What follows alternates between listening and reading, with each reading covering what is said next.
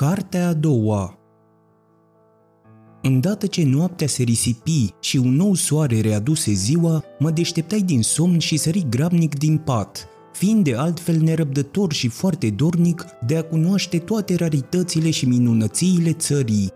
Mă gândeam că mă aflu în mijlocul tezaliei, țară vestită în tot universul prin meșteșugul vrăjitoresc și că cele povestite de încântătorul meu tovarăș de drum Aristomene s-au petrecut în cuprinsul acestui oraș.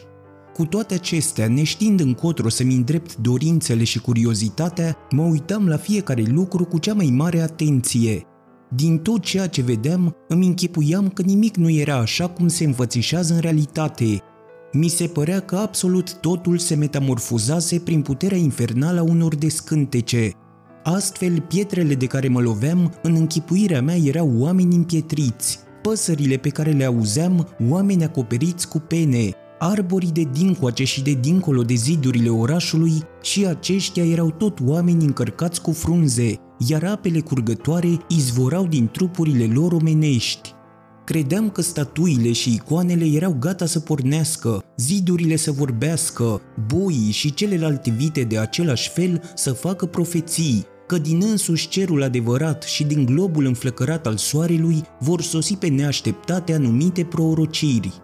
Astfel încremenit, ba mai mult, scos din minți de această curiozitate care mă chinuia ca o boală, umblam din loc în loc, fără să pot găsi măcar o urmă sau numai un început de urmă de potolire a nestăpânitei mele patimi.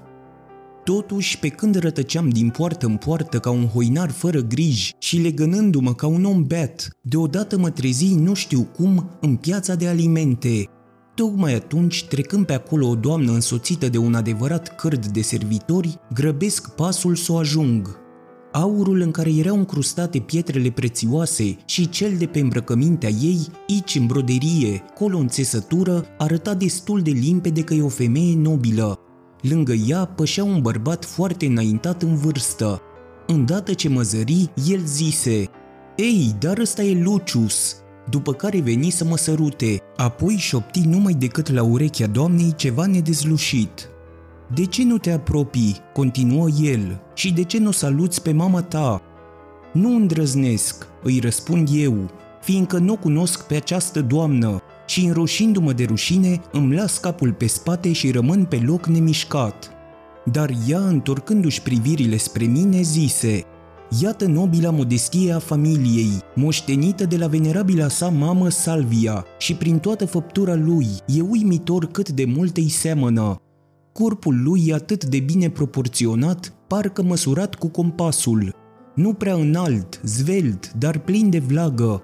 Pielea obrazului îi e potrivit de trandafirie, are părul blond și inelat de la natură, ochii, deși verzui, îi sunt vioi și veșnic iscoditori, are o privire pătrunzătoare ca de vultur și plină de farmec în orice parte s-ar uita. Mersul e nobil și firesc. Adăugă apoi, Dragul meu Lucius, eu te-am crescut cu propriile mele mâini. Cum să nu te fi crescut? Într-adevăr, nu numai că sunt rudă cu mama ta, dar sunt chiar sora ei de lapte. Da, amândouă ne tragem din familia lui Plutarh. Am subt în același timp de la aceeași doică. Am crescut împreună ca două surori adevărate și nu ne deosebim decât prin starea socială, fiindcă ea a făcut o căsătorie foarte strălucită, iar eu numai una de rând. Eu sunt Birena, al cărui nume l-ai auzit foarte repetat adesea de cei care te-au crescut. Primește deci cu toată încrederea să fii găzduit la mine, ba chiar mai mult, socotește-te ca la tine acasă. În timp ce-mi vorbea, roșața-mi dispăruse, Mamă, zic eu, n-ar fi cuvincios să-l părăsesc pe Milo, gazda mea, neavând niciun motiv să mă plâng de el. Dar firește, îmi voi da o steneala să-ți fac plăcerea asta, atât cât voi putea, fără să trec peste marginile bunei cuviințe. Ori de câte ori mi se va ivi ocazia de a face această călătorie, voi trage întotdeauna în gazdă la dumneata, pe când schimbam aceste cuvinte și altele de același fel, după ce mai făcurăm câțiva pași, ajunserăm la casa Birenei. La intrare se afla o sală superbă. În cele patru colțuri ale ei se înălțau patru coloane, în vârful cărora se vedeau statuile Victoriei. Ele aveau aripile desfășurate și se sprijineau numai pe o sferă perfect rotundă. Fără să poată face un pas, abia dacă atingeau cu picioarele lor scăldate de rouă această suprafață mișcătoare. Ai fi spus că nu pot rămâne fixate acolo și că în curând aveau să-și ia zborul. O diană în marmură de păros se afla așezată simetric în mijlocul sălii. Era o statuie de o frumusețe desăvârșită, tunica îi stătea umflată de vânt, mersul lui era sprinten.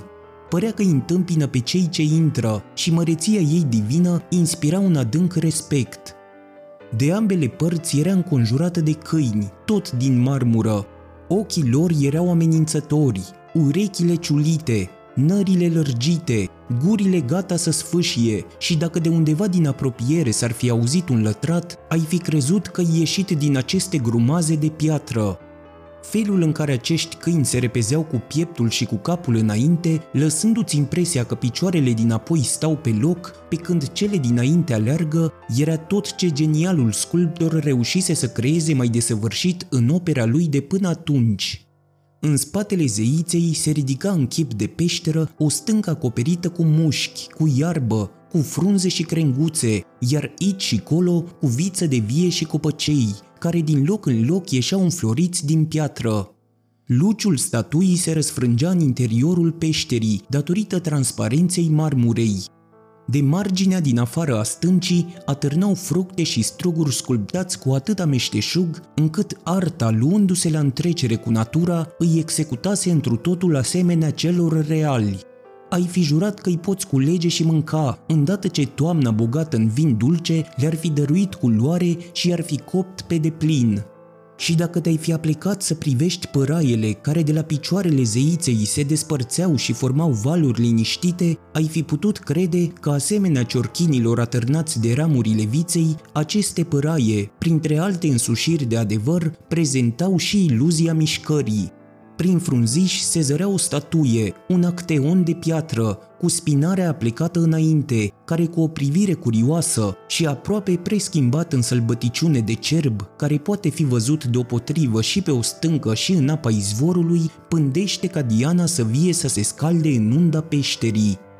Pe când cercetam cu deamănuntul aceste lucruri și le admiram neîncetat, Birena îmi zise, Tot ce vezi este al tău, Spunând aceste cuvinte, ea porunci tuturor celorlalți să se retragă, având de vorbit cu mine între patru ochi.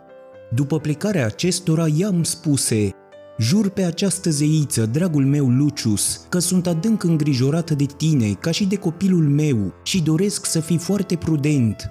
Ferește-te bine de primejdioasele vicleșuguri și de momelile nelegiuite ale acestei Pamfile, soția lui Milo, despre care spui că e gazda ta, E o vrăjitoare cunoscută de toți și e socotită neîntrecută meșteră în tot felul de vrăjitorii de morminte. Cu ajutorul unor bețișoare, pietricele și cu alte nimicuri de acest fel peste care suflă, ea poate să arunce toate astrele de pe bolta cerului în adâncurile tartarului și să scufunde lumea în haosul străvechi. Îndată ce zărește un tânăr frumos la chip, se aprinde după frumusețea lui și din acea clipă nu-și mai întoarce ochii și inima de la el. E foarte darnică în dezmierdări, pune stăpânire pe inima lui, îl strânge pe veci în lanțurile adâncii ei iubiri. Apoi, pe cei mai puțin binevoitori, pe care îi urăște din cauza disprețului ce arată, într-o clipă îi transformă în pietre, în berbeci sau în orice animal, iar pe alții îi distruge pur și simplu. Asta mă face să tremur pentru tine și am crezut că trebuie să te înștiințez, ca să fii prevăzător, fiindcă în ea arde mereu focul dragostei și tu, prin vârsta și frumusețea ta, poți foarte ușor să robești. Acestea mi le spuse Birena foarte îngrijorată, dar eu, curios cum eram, îndată ce am auzit pronunțându-se acest nume de magie, care mă vrăjise întotdeauna, departe de a mă feri de Pamfila, din potrivă, eram nerăbdător de a cunoaște cu orice preț tainele meșteșugului ei și de a mă arunca orbește în prăpastie.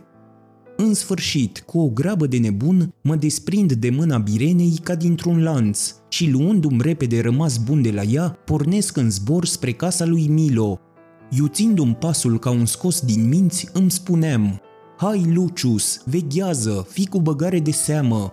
Iată mult doritul prilej. Acum, așa cum de atâta timp doreai, vei putea să-ți potolești inima cu toate aceste povești minunate. Alungă temerile copilărești, apucă-te numai decât de această treabă și urmărește-o de aproape, dar abține-te de la orice legătură amoroasă cu gazda și respectă cu sfințenie patul conjugal al cinstitului Milo. De data asta, toate mijloacele de atac să se îndrepte înspre servitoarea Fotis, că e nostimă, veselă din fire și tare și reată. Aseară, când te-ai dus să te culci, te-a condus în camera ta cu toată bunăvoința, te-a așezat în pat cu multă atenție și te-a învelit cu grăitoare dovezi de dragoste. Apoi, sărutându-te pe frunte, a lăsat îndeajuns să se vadă din privirea ei cu câtă părere de rău te părăsea. În sfârșit, oprindu-se de mai multe ori pe loc, a întors capul să te privească. Așadar, socotește asta ca un semn bun și cerul să te ocrotească. Chiar dacă s-ar întâmpla să nu reușești, încearcă-ți totuși norocul pe lângă această fotis. În timp ce vorbeam de unul singur despre toate acestea, ajung la poarta lui Milo, hotărât să-mi duc planul la îndeplinire. Tocmai atunci n-am găsit nici pe Milo, nici pe soția lui, ci numai pe draga mea Fotis, care gătea pentru stăpânii ei o mâncare din carne tăiată bucățele, lăsate să fiarbă în sosul lor într-o crăticioară și care, judecând numai după miros, încă de atunci se anunța ca ceva nespus de gustos curat îmbrăcată într-o rochie de in și legată pe sub sân cu o panglicuță roșie foarte frumoasă, ea sucea și învârtea crăticioara cu mâinile ei sprintene și frumoase și în timp ce cu învârtituri circulare o scutura neîncetat, linia spatelui și șoldurile îi se mișcau ușor și ritmic, comunicând întregului corp o legănare grațioasă, la această vedere rămăsei nemișcat și mut de admirație, iar simțurile până atunci adormite mi se deșteptară. Draga mea Fotis, îi spun eu în sfârșit, ce frumos, ce grațios dat în tu crăticioara asta și fesele tale, ce gustoasă mâncare gătești. Fericit, da, de o mie de ori fericit, acela căruia îi vei îngădui să-și moaie vârful degetului în ea, atunci această fată drăguță, dar cam neobrăzată, îmi zise Fugi, sărăcuțule de tine, fugi cât mai departe de focul meu, că de vei fi atins numai de o scânteie de-a mea, vei arde până la oase și nimeni nu va mai putea stinge focul tău în afară de mine, care, pricepându-mă să dau un gust plăcut bucatelor, știu să clatin tot așa de plăcut un pat ca și o cratiță. Spunând aceste cuvinte, se întoarse să mă privească și începu să râdă. Cu toate acestea, n-am plecat de acolo până ce nu i-am prețuit din ochi întreaga înfățișare. Dar de ce aș vorbi de celelalte calități ale ei, când întotdeauna unica mea grijă a fost să privesc și să admir la o femeie mai întâi capul și părul ei și după aceea să mă bucur în intimitate de farmecul lor, Motivul serios și hotărât al acestei preferințe e chiar faptul că această parte principală a corpului, atât de vizibilă și de vrednică de luat în seamă, ne izbește cea din tâi privirile. Apoi această frumusețe naturală a părului nu-i pentru cap ceea ce o îmbrăcăminte bogată și strălucitoare este pentru restul corpului, în sfârșit, cele mai multe femei care vor să-și arate frumusețea și grațiile lor firești leapădă de pe ele toate hainele, îndepărtează toate voalurile și ard de nerăbdare să-și arate farmecele neacoperite de veșminte, știind că vor plăcea mai mult prin culoarea trandafirii a pielii decât prin îmbrăcămintea lor brodată cu aur. Și cu toate acestea, curată nelegiuire, fie ca niciodată o asemenea grozăvie să nu se întâmple, dacă ai lipsi-o de păr pe femeia cea mai frumoasă și cea mai minunată, dacă i-ai despodobi chipul de această diademă naturală, chiar de va fi fost căzută din cer, născută din mare, ieșită din valuri, chiar dacă va fi Venus în persoană, înconjurată de tot corul graților, însoțită de toată mulțimea cupidonilor, încinsă cu cingătoarea sa, răspândind cele mai plăcute mirezme și parfumuri, dacă se va înfățișa cheală, nu va putea să placă nici lui vulcan al ei. Dar ce încântare când un păr de o culoare plăcută și de o strălucire desăvârșită fulgeră puternic în razele soarelui sau când în molcoma lui culoare dobândește cu totul altă frumusețe după schimbătoarele variații ale luminii, un blond ca aurul, prinzând la rădăcină culoarea ușor întunecată a fagurelui de miere, altul negru ca pana corbului, rivalizând în diversitatea de nuanțe cu floricelele azurii de pe gușa porumbelului, sau când parfumat cu parfumuri din Arabia, pieptănat cu un pieptene prețios cu dinți delicați și strânși în ceafă, seamănă cu o oglindă în care privindu-se un amant își vede chipul mai plăcut. E o frumusețe când împletit în cosițe groase, încununează capul sau când se revarsă pe spate într-o lungă pânză de apă, în sfârșit, pieptănătura părului are atâta preț încât o femeie, oricât ar fi de împodobită cu aur, haine scumpe, pietre prețioase și toate gătelile din lume, dacă părul ei va fi rău îngrijit, nu va mai putea auzi pe nimeni că este elegantă. Cât privește însă pe fotisa mea, ei îi dădea farmec nu o pieptănătură foarte complicată, ci una simplă și în dezordine, în adevăr, ea își strângea bogatului păr într-un nod în vârful capului, de unde se desfăcea cu grație, revărsându-se în jurul gâtului și terminându-se cu bucle ușor răsucite la gulerașul tunicii sale.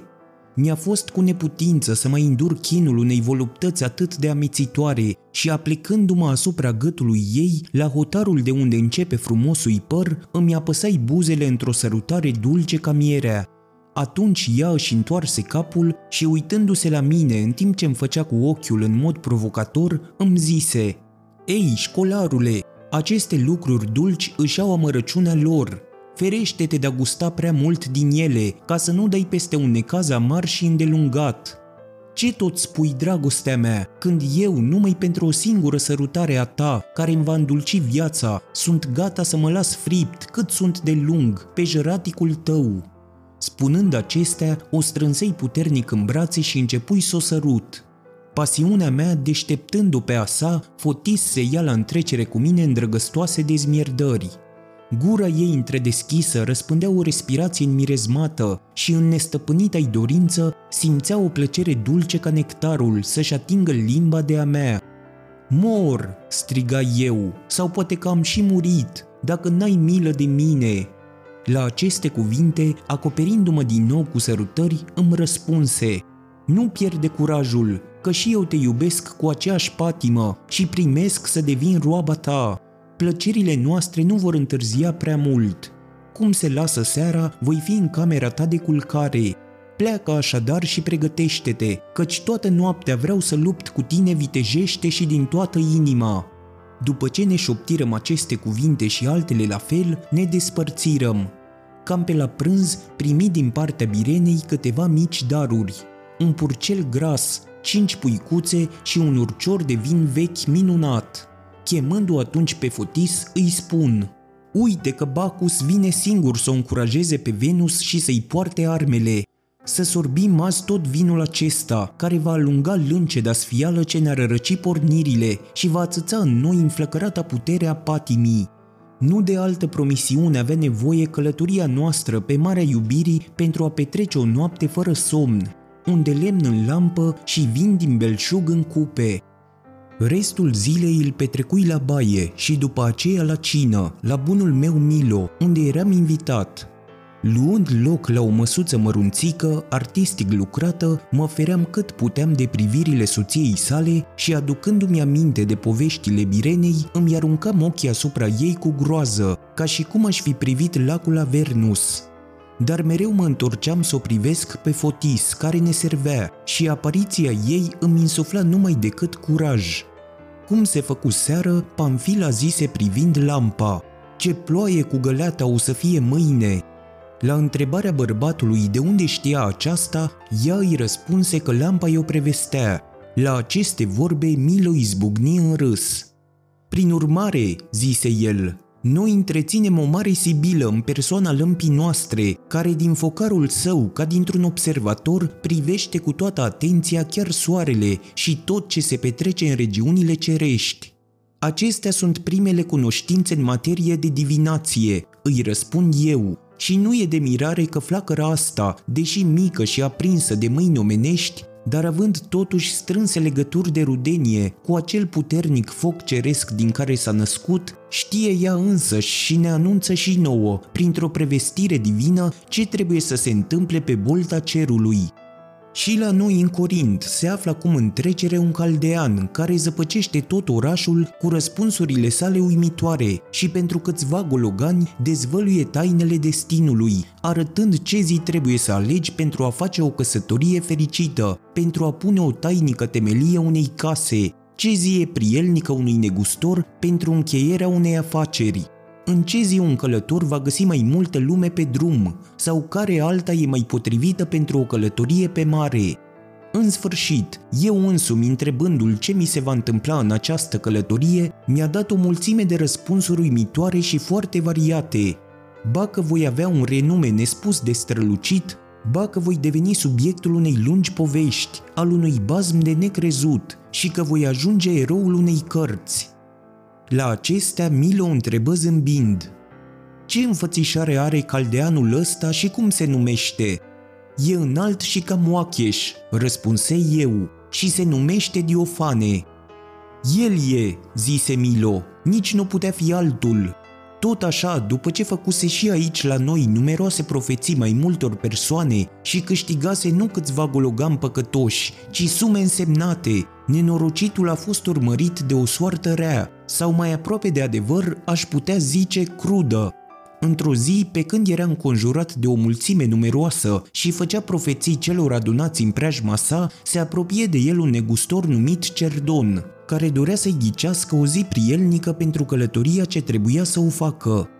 După ce Diofane îi arătă ziua aleasă, tocmai când celălalt scosese punga, împrăștiase banii și numărase 100 de dinari pentru a plăti prezicerea, iată că un tinerel de familie bună, strecurându-se în spatele vrăjitorului, îl trase de manta și în clipa când acesta se întoarse, îl strânse în brațe și îl sărută cu cea mai mare dragoste.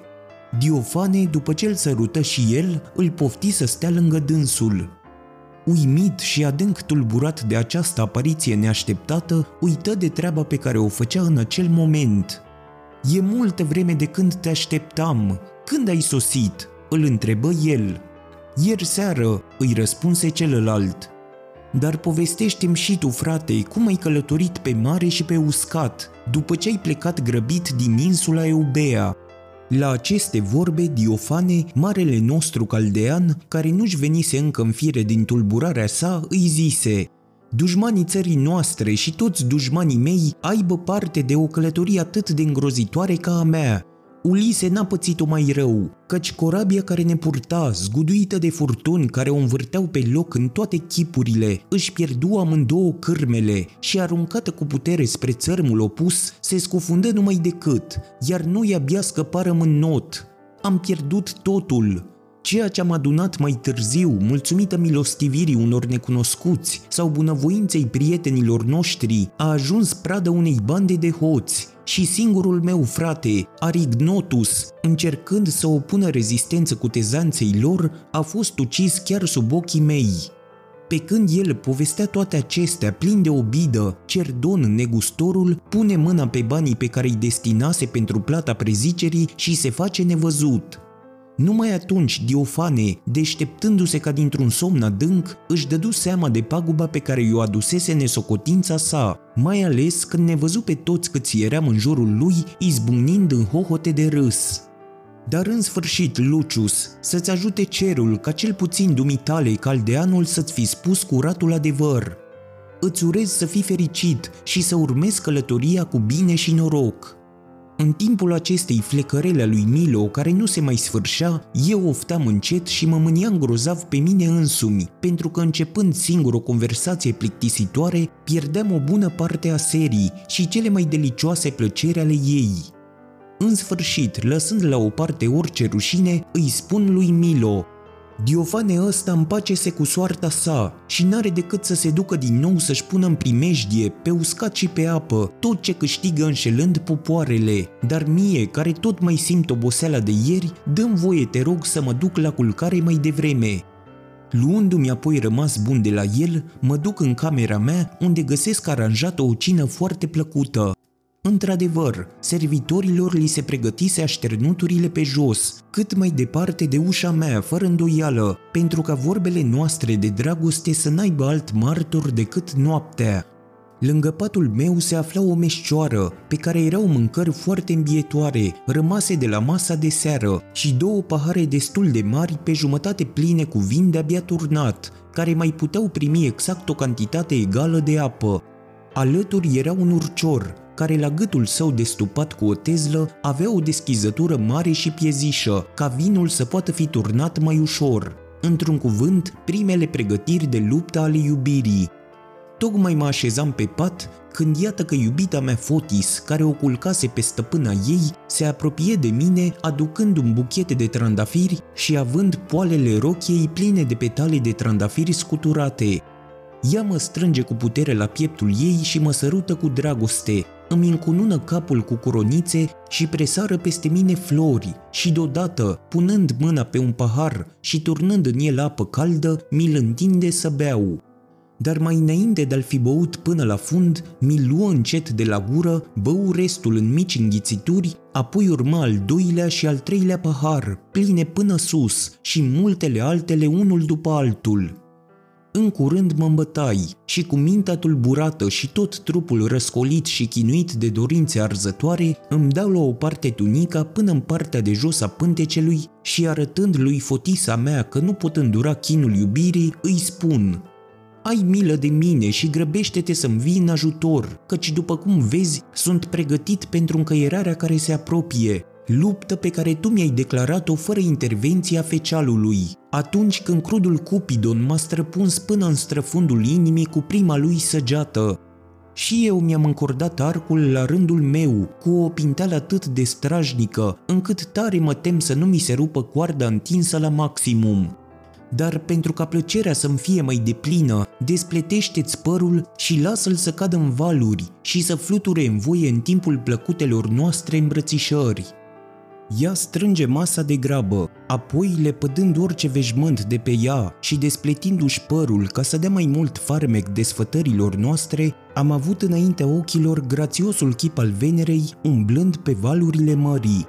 Și cu mica-i palmă trandafirie, acoperindu-și puțin păroasa-i rușine femeiască, mai degrabă părea că ține să-și o arate decât să o ascundă din pudoare. La luptă, zise ea, și luptă vitejește, că n-am de gând să bat în retragere. Hai, apropie-te și luptă fățiș dacă ești într-adevăr bărbat. Atacă cu putere și ucide, fiindcă vei muri la rândul tău.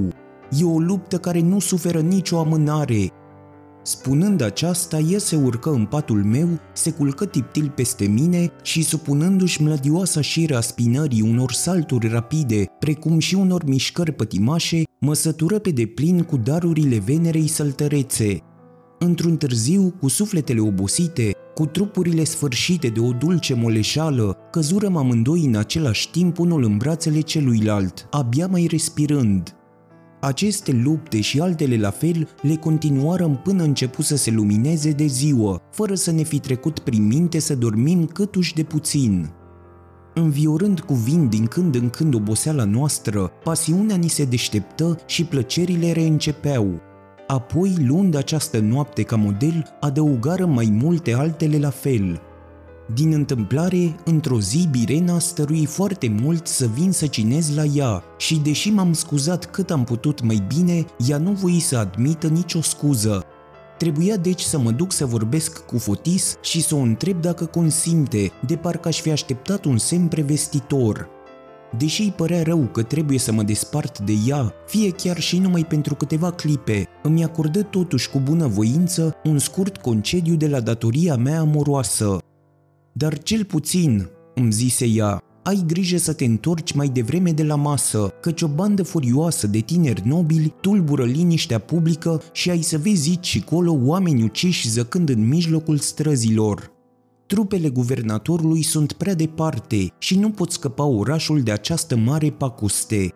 În adevăr, situația ta strălucită și chiar disprețul ce se arată aici unui călător străin ar putea să te expună vreunei curse, Fii fără griji, draga mea Fotis, îi spun eu, fiindcă în afară de faptul că aș prefera oricărui alt ospăț plăcerile noastre, te asigur că voi avea toată grija să-ți alung și această teamă, întorcându-mă repede la tine.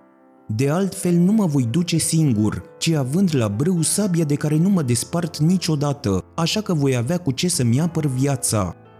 Astfel înarmat, mă duc la ospățul acela, unde am găsit un mare număr de invitați, care alcătuiau elita orașului, fiindcă Birena făcea parte din societatea nobilă.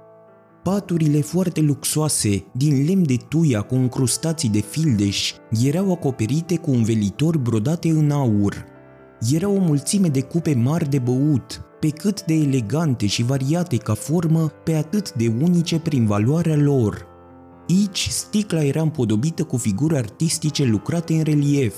Colo strălucea cristalul fără cel mai mic cusur, mai încolo era argintul strălucitor și aurul, care îți luau vederea și mai puteai vedea până și cupe de ambră, admirabil cioplite ca pietrele prețioase. În sfârșit, tot ce depășește orice închipuire se găsea adunat acolo. Mai mulți sclavi sufragii tare frumos îmbrăcați serveau în cel mai grațios chip nenumărate feluri de mâncări. Paharnici tineri cu părul ondulat și elegant îmbrăcați turnau aproape în fiecare clipă vin vechi în cupe făcute fiecare dintr-o piatră prețioasă. În curând se aprind luminile, vorbele ce se spun de obicei la masă se înmulțesc. S-a râs mult și glume bune și cuvinte înțepătoare zboară dintr-o parte și din alta. Atunci Birena mă întreabă, cum te simți în țara noastră? Pe cât știu eu, noi întrecem cu mult toate orașele prin templele, băile și toate celelalte edificii ale noastre. În afară de asta, la noi se găsesc din belșug obiectele necesare vieții. Cel care caută odihna e liber să trăiască după plac. Străinul care vine după afaceri găsește aici toată îmbulzeala de la Roma. Dacă e om liniștit, se bucură de o liniște de plină ca la țară. Într-un cuvânt, orașul nostru este un loc de desfătare pentru toată provincia. Aveți dreptate, doamnă, îi răspunsei eu. Nicăieri nu m-am socotit mai liber decât aici, dar mă tem foarte mult de capcanele ascunse și de neînlăturat ale vrăjitoriei. Se spune că aici lăcașurile morților nu sunt în siguranță, fiindcă și din morminte și de pe ruguri se iau unele resturi și bucăți de cadavre spre a se pregăti celor vii o moarte îngrozitoare. Vrăjitoare bătrâne, chiar în scurtul timp când se fac pregătirile de înmormântare ale unui răposat, zboară cu o repeziciune de pasăre să-i răpească trupul înainte ca alții să-l fi îngropat. Ba mai mult, adăugă un altul, Aici nici cei vii nu sunt cruțați. Unuia, nu știu cui, i s-a întâmplat ceva asemănător. A fost mutilat și cu totul desfigurat. La aceste cuvinte, toți oaspeții izbucniră fără rușine în hohote de râs, ce nu se mai sfârșeau și toate fețele și toate privirile se îndreptau către un ins ce sta culcat mai la o parte, într-un colț al sălii, Rușinat de îndărădnicia cu care îl priveau toți, mormăi ceva necăjit și voi să se ridice și să plece. Nu, dragul meu Telifron, îi zise Birena, stai puțin și cu luată bunăvoința ta obișnuită, mai spune-ne odată povestea-ți, pentru ca și fiul meu Lucius să aibă marea plăcere să o audă din gura ta. E adevărat, doamnă, zise el, pe dumneavoastră nu vă părăsește niciodată sentimentul divinei bunătăți, dar n-aș mai putea suporta obrăznicia unora. Răspunzându-i astfel, era foarte emoționat. Totuși, după multe stăruințe, după multe jurăminte pe tot ce avea mai scump în lume, Birena a reușit să-l facă să vorbească în ciuda împotrivirii lui. Atunci, îngrămădind o parte din învelitorile patului una peste alta, Telifron făcu din ele un morman pe care să-și rezeme cotul și se ridică în pat numai pe jumătate, apoi întinse mâna dreaptă și își așeză degetele în felul oratorilor, adică și îndoi ultimele două degete, ridicând în sus pe celelalte și amenințând, ca să zic așa, cu degetul cel mare. Pe urmă, zâmbind mulțumit, începu să povestească. Eram minor când am plecat din Milet să asist la Jocurile Olimpice și aveam o mare dorință să vizitez și orașele din această provincie vestită. După ce am străbătut toată Tesalia, ajunsei la Larisa. Vai, spre nenorocirea mea! Pe când rătăceam în toate părțile, căutând mijloace de a mușura marea lipsă în care mă aflam, fiindcă banii mei de drum erau aproape pe sfârșite, zăresc în mijlocul unei piețe un bătrân înalt. Era cocoțat pe o bornă și striga în gura mare. Cine vrea să păzească un mort, să spună cât cere? Atunci, adresându-mă primului trecător, îl întrebai. Ce înseamnă asta? Cum? Pe aici morții au obiceiul să fugă? Taci, îmi spuse el, ești foarte tânăr și străin și prin urmare nu-ți dai seama că te afli în Tesalia, unde vrăjitoarele rup cu dinții bucăți din chipurile morților, pe care le folosesc în îndelenicirile lor magice. Și cum se face, mă rog, această pază a morților? Îl întrebai la rândul meu. Mai întâi, răspunse el, trebuie să veghezi toată noaptea cu cea mai mare atenție, având ochii la pândă și bine deschiși, necontenit ațintiți asupra cadavrului, fără să-i îndepărtezi sau chiar să-i întorci o clipă în altă parte, fiindcă aceste blestemate vrăjitoare se schimbă în tot felul de animale, se strecoară tărându-se pe furiș și ar fi în stare să înșele ușor chiar ochii soarelui și ai dreptății, cei drept, ele iau chip de păsări, de câini, de șoareci și chiar de muște. Apoi, prin farmecele lor îngrozitoare, îngroapă pe păzitor în somn. Nimeni n-ar putea înșira chiar toate vicleșugurile pe care le născocesc aceste nelegiuite femei cu marea lor putere de închipuire. Și cu toate acestea, pentru un serviciu așa de periculos, nu se oferă în general o plată mai mare de 4 sau 6 monede de aur. Ei, dar era cât pe aici să uit. Dacă dimineață păzitorul nu dă în primire corpul întreg, tot ceea ce s-a tăiat sau lipsește din el, e nevoit să înlocuiască cu o bucată egală de carne ce îi se taie din obraz. Aflând toate acestea, îmi iau inima în dinți și apropiindu-mă numai decât de crainic îi zic Încetează acum de a mai striga, iată păzitorul gata găsit, să vedem prețul vei primi 10 monede de aur, dar ia seama, tinere, să apere bine cadavrul de aceste harpi viclene, căci e fiul unuia din fruntașii orașului nostru.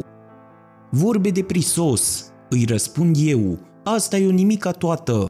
Eu sunt un om de fier, nu dorm niciodată. Am o vedere mai pătrunzătoare chiar decât a lui Linceus sau a lui Argus. Într-un cuvânt, sunt numai ochi. Nici nu terminasem bine vorba și el mă conduse îndată la o casă unde printr-o ușă doznică, fiind cea mai mare închisă, mă introduse într-o cameră întunecoasă cu ferestrele oblonite. Îmi arătă o doamnă care plângea, îmbrăcată în negru, apoi apropiindu-se de ea. Omul ăsta, îi spune el, s-a prezentat fără teamă și s-a angajat cu plată să păzească corpul soțului tău. Atunci văduva, dând la o parte părul care îi cădea pe față din amândouă părțile și arătând un chip foarte frumos chiar în durerea ei, își ridică ochii spre mine. Te rog fierbinte, îmi zise ea, vezi să-ți îndeplinești serviciul cu toată luarea minte cu putință. Fiți fără grijă, îi răspund eu, numai să-mi dați un modest supliment de plată, Căzurăm la învoială și ridicându-se repede mă conduse într-o altă cameră unde se găsea cadavrul acoperit cu un giulgiu orbitor de alb. După ce se introduseră șapte persoane ce aveau să servească drept martori, ea însăși dezvelește mortul cu mâna ei și la vederea lui ochii se umplu de lacrimi ce nu mai conteneau. Apoi, luând ca martor pe cei de față, începe să arate cu cea mai mare exactitate, unul câte unul, toate mădularele, ținute până atunci din adins acoperite, și unul dintre ei le însemna într-un registru. Iată, zise ea, nasul e întreg, ochii sunt în bună stare, urechile de asemenea, buzele sunt neatinse și din bărbie nu lipsește nimic. Cercetați, vă rog, bunii mei cetățeni și întăriți acestea cu mărturia voastră. După ce spuse aceste cuvinte și inventarul fu semnat, voi să se retragă, dar eu am oprit-o. Doamnă, îi spun eu, porunciți să mi se dea tot ce trebuie pentru serviciul meu. Și ce anume? întrebă ea. O lampă mare, îi răspund eu, unt de lemn îndeajuns să am lumină până la ziua, apă caldă, câteva urcioare cu vin, un pahar și o farfurie plină cu rămășițele de la masa de aseară. Atunci, clătinând din cap, Fugi, îmi zise ea, ești un neobrăzat. Auzi, într-o casă cufundată în jale, să ceri rămășițele de mâncare, când de atâtea zile aici nu s-a zărit nicio urmă de fum. Crezi că ai venit aici să benchetuiești? Mai degrabă ar trebui să verși lacrimi și să iei o înfățișare de tristețe, potrivită locului unde te afli. Spunând aceste cuvinte, se întoarse către servitoarea sa. Mirina, îi spuse ea, dă-i numai decât o lampă și unt de lemn și după ce vei fi încuiat în cameră pe păzitor, pleacă repede de acolo și caută-ți de treabă. Astfel, rămas singur ca să țin tovărășie mortului, mă frecai la ochi pe care voiam să-i deprind cu vegherea și din când în când căutam să mă liniștesc. Iată că vine amurgul, apoi noaptea înaintată, apoi ora celui mai adânc somn, în sfârșit miezul nopții, Mă simțeam cu totul cuprins de o spaimă care creștea în fiecare clipă, când deodată o nevăstuică, intrând pe nesimțite și târându-se, se opri în fața mea și mi-aruncă o privire atât de pătrunzătoare, încât un animal așa de mic, dar atât de îndrăzneț, mă umplu de groază. În sfârșit îi spusei, De ce nu pleci, dobitoc spurcat? De ce nu te ascunzi la șoriceii tăi, la semenii tăi, mai înainte de a cunoaște din propria-ți experiență năpraznica dezlănțuirea puterii mele? De ce nu pleci? Nevăstui că întoarse spatele și dispăru numai decât din cameră. Nu trecu însă mult și deodată căzui într-un somn adânc, încât nici chiar zeul de la Delphi n-ar fi putut deosebi ușor care dintre cele două trupuri întinse era mortul. Astfel, lipsit de cunoștință și având eu însumi nevoie de un alt păzitor, eram acolo aproape ca și cum n-aș fi fost. Alaiul orătănilor cu creste din vecinătate tocmai anunța cu mare zgomot încetarea nopții. În sfârșit mă deșteptai brusc și îngrozit de spaimă alerg la cadavru. Apropii lampa și descoperindu-i fața, încep să examinez cu deamănuntul chipul pe care îl primisem întreg. Deodată sărmana soție, nespus de îngrijorată și plângând, se repede înăuntru, urmată de martorii din ajun. Se aruncă imediat asupra trupului și după ce îl acoperă îndelung cu sărutări, îl cercetează în întregime la lumină după inventar. Apoi, întorcându-se, chemă pe administratorul ei Filodespotus și îi ordonă să plătească fără întârziere acestui paznic așa de bun suma ce îi se cuvenea, ceea ce se făcu îndată, Tinere, îmi zise ea după aceea, îți sunt foarte recunoscătoare și pentru zelul cu care ți-ai îndeplinit serviciul, te voi socoti de aici înainte numărul prietenilor mei. Încântat de acest câștig neașteptat și zăpăcit de strălucitoarele monede de aur pe care le vânturam dintr-o mână într-alta, i-am zis – Ba nu, doamnă, mai degrabă socotește-mă ca pe unul dintre servitorii dumitale și ori de câte ori vei mai avea nevoie de serviciile mele, poruncește cu toată încrederea. Nici nu terminasem bine aceste cuvinte, că toți prietenii mei mă copleșesc cu blesteme ca pe o cobe și apucând tot ce le venea la îndemână se iau după mine. Unul mă lovește cu pumnii în obraz, altul îmi zdrobește umerii cu coatele, alții îmi frâng coastele cu mâini vrăjmașe, îmi dau lovituri de picior, îmi smulg părul, îmi sfâșie hainele. Astfel, asemenea tânărului și orgoliosului Anoian sau cântărețului inspirat, gloria muntelui Pimpla mă aruncară afară din casă schilodit și făcut bucăți. În timp ce în strada cea mai apropiată, venindu-mi în fire, îmi reaminteam, dar prea târziu, de vorbele nechipzuite și cobitoare rostite de mine și recunoșteam că pe bună dreptate aș fi meritat mai multe lovituri, ultimele bocete și ultimele chemări de rămas bun se terminaseră. Mortul fusese deja pornit din casă și după obiceiul tradițional, fiindcă era dintr-o familie foarte nobilă, impozantul cortegiu funebru era condus prin piața publică. Deodată un bătrân îmbrăcat în negru vine în fugă mare lângă mort. Fața lui adânc mâhnită era scăldată în lacrimi și își smulgea bogatui păr alb. Cu amândouă mâinile, el cuprinde patul funebru și cu glas în adevăr puternic, dar des întrerupt de suspine, zise Pe tot ce aveți mai scump, cetățeni, în numele pietății publice, răzbunați uciderea unui concetățean al vostru și pedepsiți cu cea mai mare asprime pe această ticăloasă și criminală femeie, care s-a făcut vinovată de cea mai groaznică nelegiuire, căci ea și nimeni altul l-au otrăvit pe acest nefericit tânăr, fiul surorii sale, în vederea unei iubiri adultere și spre a pune mâna pe moștenire, Astfel vorbi bătrânul și trecând de la unul la altul, repetă fiecăruia tânguielile și plânsetele sale. Între timp, poporul de rând se aprinde de mânie și crima apărându-i verosimilă, era pornit să creadă ușor acuzația. Toți cer în gura mare torțe, caută pietre, azmut pe cei mai tineri să ucidă femeia. Dar ea, vărsând lacrimi prefăcute și jurându-se pe toți zeii în cel mai solemn chip cu putință, tăgăduiește o crimă atât de îngrozitoare. Ei bine, zise atunci bătrânul, să lăsăm providenței divine grija de a descoperi adevărul. Avem aici un egiptean numit Zatclas, proroc de frunte, care pentru o sumă foarte mare s-a învoit să readucă pentru puțin timp sufletul defunctului din infern și să recheme la viață acest corp după moartea sa. Spunând acestea, aduce în mijlocul mulțimii un tânăr îmbrăcat într-o manta scurtă din pânză de in, încălțat cu niște sandale ușoare împletite din mici fâșii de frunze de palmier și cu capul complet ras. Sărutându-i îndelung mâinile și cuprinzându-i chiar genunchii cu brațele, Ai milă de noi, divine pontif, îi zise el, ai milă de noi.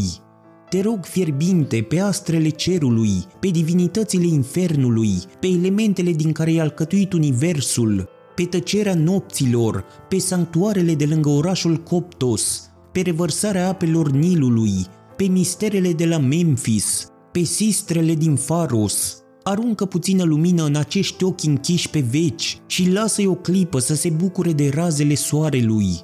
Noi nu ne împotrivim și nu refuzăm pământului prada sa, dar cerem pentru acest mort câteva clipe de viață, numai pentru mângâierea noastră de a-l fi răzbunat. Profetul, făcut binevoitor prin această invocație, pune de trei ori o anumită iarbă pe gura mortului și o alta pe piept. Apoi, întorcându-se spre răsărit, se roagă încet Augustului Soare care își urma drumul pe bolta cerească. Prin această scenă impunătoare, el atrage atenția tuturor celor prezenți asupra marii minuni ce avea să se producă.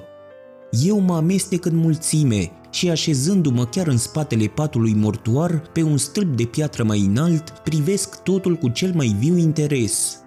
Numai decât pulsul începe să bată, corpul să se umple de viață. Cadavrul tânărului se ridică și vorbește. Vai, de ce mă chemați la funcțiile unei vieți de o clipă, după ce am băut din apa letei, acum când pluteam pe mlaștinile stixului? Încetează, te rog, încetează și lasă-mă să-mi găsesc odihna mormântului. Acestea au fost cuvintele care au ieșit din gura cadavrului, dar profetul, aprinzându-se din ce în ce mai mult, zise Nu, arată poporului tot ce s-a petrecut și dezvăluie taina morții tale. Crezi tu că vrăjile mele n-au puterea să cheme furile și că nu pot să pun la caznă membrele tale obosite? Înviatul, reluând atunci cuvântul din patul lui, se adresează poporului cu un geamăt adânc. Da, zise el, viclenele uneltire ale noii mele soții m-au ucis și victima unei băuturi mortale am cedat patul meu cald încă unui adulter. Atunci demna lui soție, cu o mare prezență de spirit și cu o îndrăzneală la înălțimea situației, respinge în mod hotărât acuzațiile soțului, susținând în mod nelegiuit că sunt curate născociri.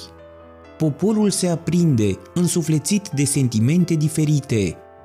Unii spuneau că femeia e o criminală și că trebuie numai decât îngropată de vie, împreună cu corpul soțului ei – Alții susțineau că nu trebuie să se dea crezare minciunilor unui cadavru, dar orice șovăire se risipi când tânărul continuă. E curatul adevăr, spuse el gemând din nou mai tare. Am să vă dau dovadă cum nu se poate mai vădită. Am să vă arăt o întâmplare pe care firește, nimeni altul n-a putut să o cunoască în afară de mine, căci pe când acest neadormit paznic și mă arătă cu degetul pe mine, împăzea trupul cu cea mai mare grijă, vrăjitoare bătrâne încercară să se apropie de cadavrul meu. În acest scop, ele își schimbară forma în mai multe rânduri, dar în zadar. Neputând să înșele zeul și vigilența paznicului meu, împrăștiară în cele din urmă asupra lui un nor de somn și îl îngropară într-un somn adânc. Apoi, începând să mă cheme pe nume, ele n-au încetat de a mă striga decât atunci când corpul meu înțepenit și membrele înghețate începură după încete și anevoioase sforțări să se supună vrăjilor lor. El, ca unul care într-adevăr era viu, dar care nu mai însomn avea înfățișarea unui mort, auzind că este chemat, căci el are același nume ca și mine, se deșteaptă neștiind ce era și pornind ca o umbră neînsuflețită ajunge la ușa camerei.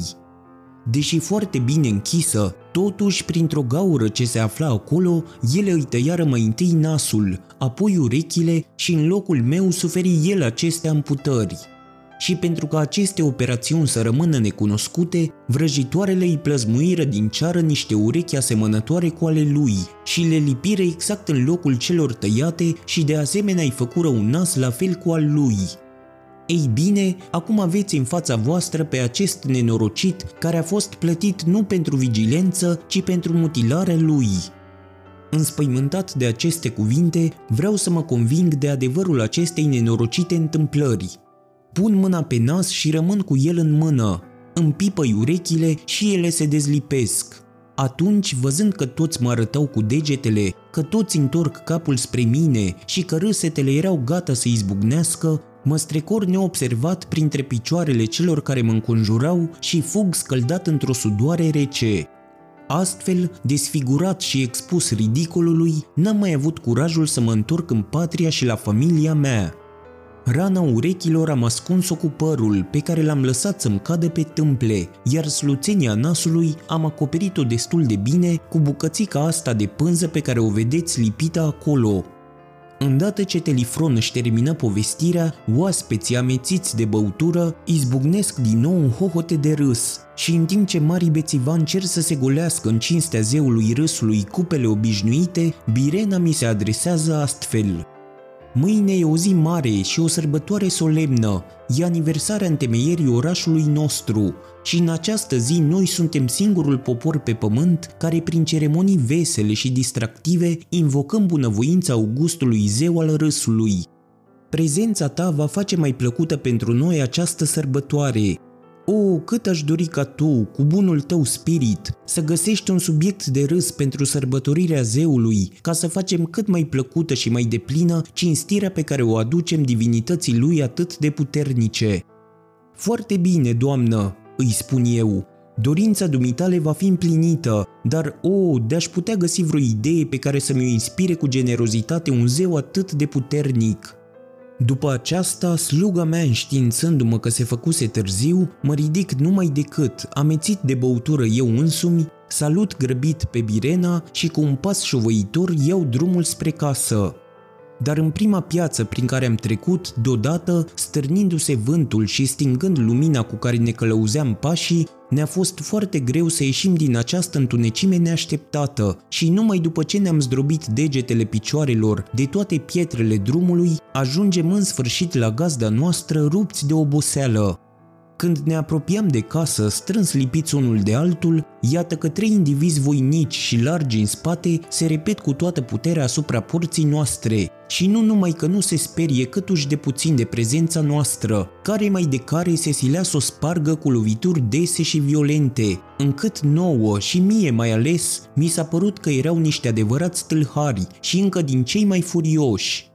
Într-o clipă, scot de sub manta sabia pe care o țineam ascuns acolo pentru cazuri de acest fel și repezindu-mă fără șovăire în mijlocul bandiților, pe măsură ce ei veneau spre mine ca să mi se împotrivească, le înfig adânc sabia în pântece până când în sfârșit, ciuruiți de adânci și de numeroase răni, și-au dat sufletul chiar la picioarele mele, Zgomotul luptei deșteptase pe fotis și eu, găsind ușa deschisă, mă strecor în casă, gâfâind și ud loarcă de sudoare. În sfârșit, istovit de uciderea succesivă a acestor trei îndrăjiți tâlhari care făceau cât întrăitul gerion, mă aruncai în pat și a dormi numai decât.